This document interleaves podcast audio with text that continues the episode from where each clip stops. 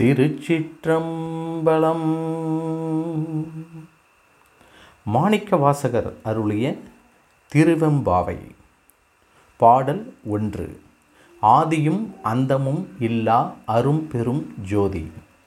ஆதியும் அந்தமும் இல்லா அருட்பெரும் ஜோதியை யாம் பாட.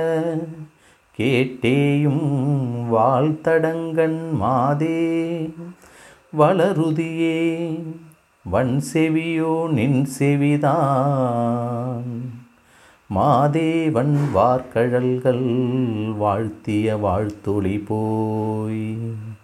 வீதிவாய் கேட்டலுமே விம்மி விம்மி மெய் மறந்து போதார் அமளியின் மேல் நின்றும் புரண்டிங்கண் ஏதேனும் ஆகால் கிடந்தால் என்னே என்னே. ஈதே என் தோழி பரிசேலோரியம் பாவா உலகில் நாம் காணும் எந்த பொருளுக்கும் தொடக்கம் என்பது ஒன்று உண்டு. அதேபோல முடிவு என்பதும் ஒன்று உண்டு. தோற்றம் பெற்ற எந்த பொருளும் இறுதி நிலைக்கு உட்பட்டதே. ஆனால் உலகில் உள்ள எண்ணற்ற கோடி உயிர்களை படைத்திருக்கும் இறைவனுக்கு தொடக்கமும் இல்லை முடிவும் இல்லை. அவனை அப்பரம்பொருளை சிவன் என கண்டனர் நம் முன்னோர்கள். சிவனெனும் நாமும் தனக்கேயுடைய செம்மேனி எம்மான் என்று அப்பேரருட் பெரும் பிழம்பை போற்றினர். தமிழின் முதற் காப்பியமாம் நெஞ்சையெல்லும் சிலப்பதிகாரம் தந்த இளங்கோவடிகளும் பிறவா யாக்கை பெரியோன் என்று சிவ பரம்பொருளை குறிப்பிட்டனர். செம்மை சார்ந்தது சிவம் என்பர். அந்த சிவபெருமானே மாணிக்கவாசக பெருந்தகையாய் அறிவிற் நிறைந்திருந்தார். வாக்கில் கலந்திருந்தார் என்றால் மாணிக்கவாசகரின் மாண்பினை கட்டுரைக்கவும் ஒல்லுமே. எனவே காதர் சுவையமைந்த திருக்கோவையார் என்னும் திருச்சிற்றம்பலம் கோவையாரை பாடிய மாணிக்கவாசகரை நோக்கி கோவை பாடிய வாயால் ஒரு பாவை பாடும் என்று அப்பரமனே விழித்து திருவம்பாவை பாடல்களை பெற்றார் என்பர். மேலும் மணிவாசக பெருந்தகையார் அருளி செய்த பாடல்களை சிவபெருமானே தம் திருக்கையினால் எழுதி கொண்டார் என்று வழி வழியாக சொல்லப்பட்டு வருகின்றது.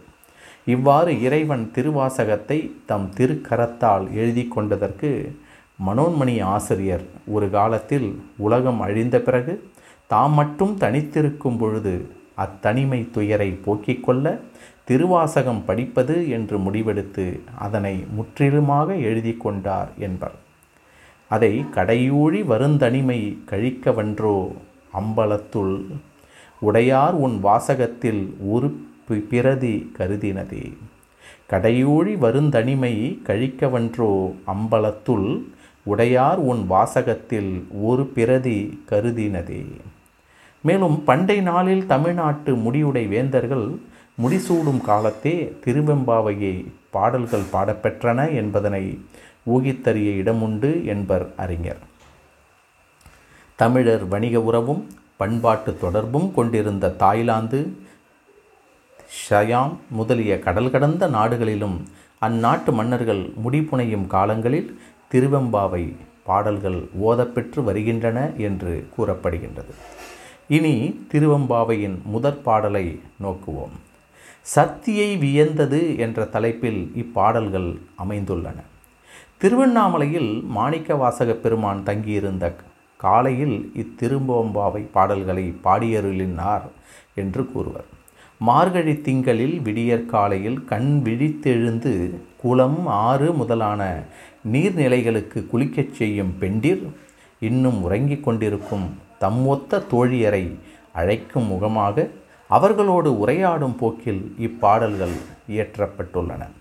மனோன்மணி சர்வபூததமணி பலப்பிரதமணி பல விகரணி கலவிகரணி காளி ரௌத்ரி சேட்டை வாயை என்னும் ஒன்பது சக்திகளுள் முன்னின்றவர் பின்னின்றவரை துயிலெழுப்புவதாகவும் எல்லாரும் கூடி எம்பெருமானை வந்தித்து வாழ்த்தும் பொருட்டு தம்முட் பாடுவதாகவும் இவ்வாறாக இயம்பிய பாடல்களின் தொகுதியே திருவெம்பாவை என்றும் தத்துவ நோக்கில் தலைப்படுவோர் கருத்துரைப்பர். சிவபெருமான் பிறப்பிறப்பிலி அதாவது பிறப்பும் இறப்பும் அற்றவன். தோற்றமும் ஒடுக்கமும் அப்பெருமானுக்கு இல்லை. எனவே மாணிக்க வாசக பெருந்தகையார் தொடக்கத்திலேயே அப்பரம்பொருளை ஆதியும் அந்தமும் இல்லா என தொடங்கி விழிக்கிறார் அவ்வாண்டவன் அரும் பெருஞ்சோதியாக திகழ்கின்றான். எல்லா விளக்கும் விளக்காகா என்பது போல எல்லா சோதியும் பெருஞ்சோதியாக அதிலும் அரும் பெரும் ஜோதியாகிவிட முடியுமா? சிறு அகல் விளக்கு முதல் நாம் கண்ணார் காணுகின்ற உலகம் உவப்ப வளநீர் புரிதரு பலர்புகழ் ஞாயிறு. உலகம் உவப்ப வளநீர் புரி புதிரிதரு பலர்புகழ் ஞாயிறு. அதாவது சூரியன் வரையிலும் உலகிற்கு ஒளி வழங்கும் எல்லா சோதிகளும் ஒரு காலைக்கு ஒரு கால் குன்றும் நீர்மையுடையனவாகும். என்று சொல்கிறார். ஆனால் அடிமுடி அறியவண்ணாமல் திருவண்ணாமலையில் சோதி பிழம்பாய் எழுந்தருளி காட்சி தந்து கொண்டிருக்கும் தடங்கருணை பெருங்கடலாம் சிவபெருமான் என்றும் எக்காலத்தும் குன்றாத ஒளியுடையவன். பிற சோதிகள் மிகுங்காலத்தில் வெப்பந்தந்து உலக உயிர்களை மறுட்டலாம் வெறுட்டலாம் ஆனால் அழகில் சோதியனாய் அம்பலத்து ஆடுபவனாய் விளங்கும் அந்த சிவ பரம்பொருள் திருவண்ணாமலையில் நான்முகனும் நாராயணனும் பறந்தும் கீண்டியும் சென்றும் காணமாட்டா திருமுடியையும் திருவடியையும் உடைய சோதியனாய் பொழிந்தான் என்பது புராண வரலாறு. எனவேதான் மணிவாசக பெருந்தகையார் ஆதியும் அந்தமும் இல்லா அரும் பெருஞ்சோதி என்று அக்கழகமோடு அமர்ந்த கண்ணுதற் கடவுளை குறிப்பிட்டார். இத்தகைய சோதியை சுடரொளி விளக்கை பிழம்பை வைகரையில் துயிலெழுந்த மகளிர் புகழ்ந்து பாடிக்கொண்டே வீதி வழியே போகின்றார்கள். இவ்வாறு பாடுவதை கேட்டுக்கொண்டிருக்கும் ஒரு பெண் துயிலொழிந்து எழாமல் பொய் உறக்கம் கொண்டு நிற்கிறாள். அவளை அழைக்க வேண்டும். அன்பாக அழைக்க வேண்டும். ஆண்டவன் அருளை பெற்றுய அழைக்க வேண்டும். எனவே அவளை புகழும் போக்கும் அவள் நெஞ்சில் மகிழ்ச்சி சுரக்கும் போக்கில் வால் தடங்கன் மாதே என்று விழிக்கின்றார் பெண்ணிற்கே அழகே கண்கள். அக்கண்களும் காதலவோடு இருக்க வேண்டும். அதுவே பேரழகு என கழறுவர். விசாலமான அக்கண்களும் ஒளி பெற்று திகழ்ந்தால் மீட்டும் மீண்டும் பார்க்க தோன்றும். மீண்டும் மீண்டும் பார்க்க தோன்றும் வண்ணம் ஒளியுடன் கூடிய கவர்ச்சி கொண்டதாய் இருப்பின் அழகுக்கு அழகு என்றாகும். ஒளி வீசும் அகன்ற கண்களையுடைய பெண்ணே இன்னும் நீ உறங்குகின்றாயே என்று மெல்ல அவள் செயலை அறிவுறுத்துகின்றார்கள். துயிலுதல் என்ற பொருளை தரும் கண் வளர்தல் என்ற சொல் கருத்தாழம் உடையது. மாதே வளருதியே என்ற வினாக்குறி கண் வளரக்கூடாது. உடன் எழுந்து எங்களோடு சேர்ந்து பரமன் புகழ் பாட வரவேண்டும் என்னும் குறிப்பினை உள்ளடக்கியதாகும். அப்பொழுதும் அவள் எழுவதாக தெரியவில்லை. எனவே வன் செவியோ நின் செவிதான் என்று சற்று வன்மையாகவே தோற் செவி இல்லாத வலிய இரும்பு செவியோ என்று அந்த பெண் மகளிர் கேட்கின்றார்கள். பின்னர் தாங்கள் தேவர்களுக்கெல்லாம் தலைவனாக இருக்கக்கூடிய மாதேவனை சிவபெருமானை அவன் வீரக்கழல்களை வாழ்த்திய பேரொளி வீதியிலே கேட்ட அளவில் படுக்கையில் படுத்து கிடந்த ஒரு பெண் விம்மி விம்மி அழுதாளாம். தன் மெய் மறந்தாள். தான் படுத்திருந்தது மனம் வீசும் மலர்களை கொண்ட படுக்கையே. ஆனாலும் அப்படுக்கையில் படுத்து கிடவாமல் மாதேவன் புகழ் மொழிகளை பிறமெண்டி பிற பெண்டீர் வீதி வாய்ப்பாட கேட்ட அளவில் படுக்கையில் இருந்தும் புரண்டு கீழே தரையில் விழுந்தாள். ஒன்றுக்கும் உதவாதவள் போல இப்பொழுது படுத்து கிடக்கிறாள். அவள் மாதேவன் வாழ்த்திய வாழ்த்தொளி போய் வீதிவாய் கேட்டலுமே விம்மி விம்மி மெய்மறந்து போதார் அம்மணியின் மேல் நின்றும் புரண்டும் இங்கன் ஏதேனும் ஆகால் கிடந்தால் அவளுடைய இந்த நிலையை கண்டு என்னே என்னே என்று வியக்கிறார்கள்.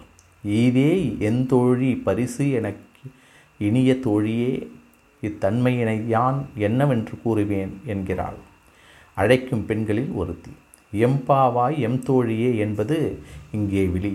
ஏல் ஓர் என்னும் இரண்டு சொற்களும் அசைகள். எனவே இப்பாடலில் தாம் பெற்ற பயனை தம் தோழியும் அடைய வேண்டும் என்ற பெருநினைப்பில் மாதேவன் வார்க்கழல்களை பாடிய பெண்கள் இன்னும் விழிக்காமல் துயில் கொண்டிருக்கும் பெண்களை சேரவாரும் ஜெகத்தீரே என்னும் தாயுமானவர் மொழியில் மொழியில் நன்மை பெற்றுய சிவப்பேறு பெற்றுய அழைத்தார்கள். என்று இந்த பாடலின் வழியாக நாம் புரிந்து கொள்ள வேண்டும். ஆதியும் மந்தமும் இல்லா அருப்பெருஞ்சோதியை யாம் பாட கேட்டேயும் வாழ்த்தடங்கண் மாதே வளருதியோ வாழ்த்தடங்கண் மாதே வளருதியோ. வன் செவியோ நின் செவிதான் மாதேவன் வார்க்கழல்கள் வாழ்த்திய வாழ்த்தொளி போய் வீதிவாய் கேட்டலுமே. விம்மி விம்மி மெய் மறந்து போதார் அமளியின் மேல் நின்றும் புரண்டிங்கண் ஏதோ ஏதேனுமாகால் கிடந்தால் என்னே எண்ணே ஏதேனுமாகால் கிடந்தால் என்னே என்னே. இதே என் தோழி பரிசேலோர் எம்பாவாய் பரிசேலோர் எம்பாவாய் திருச்சிற்றம்பலம்.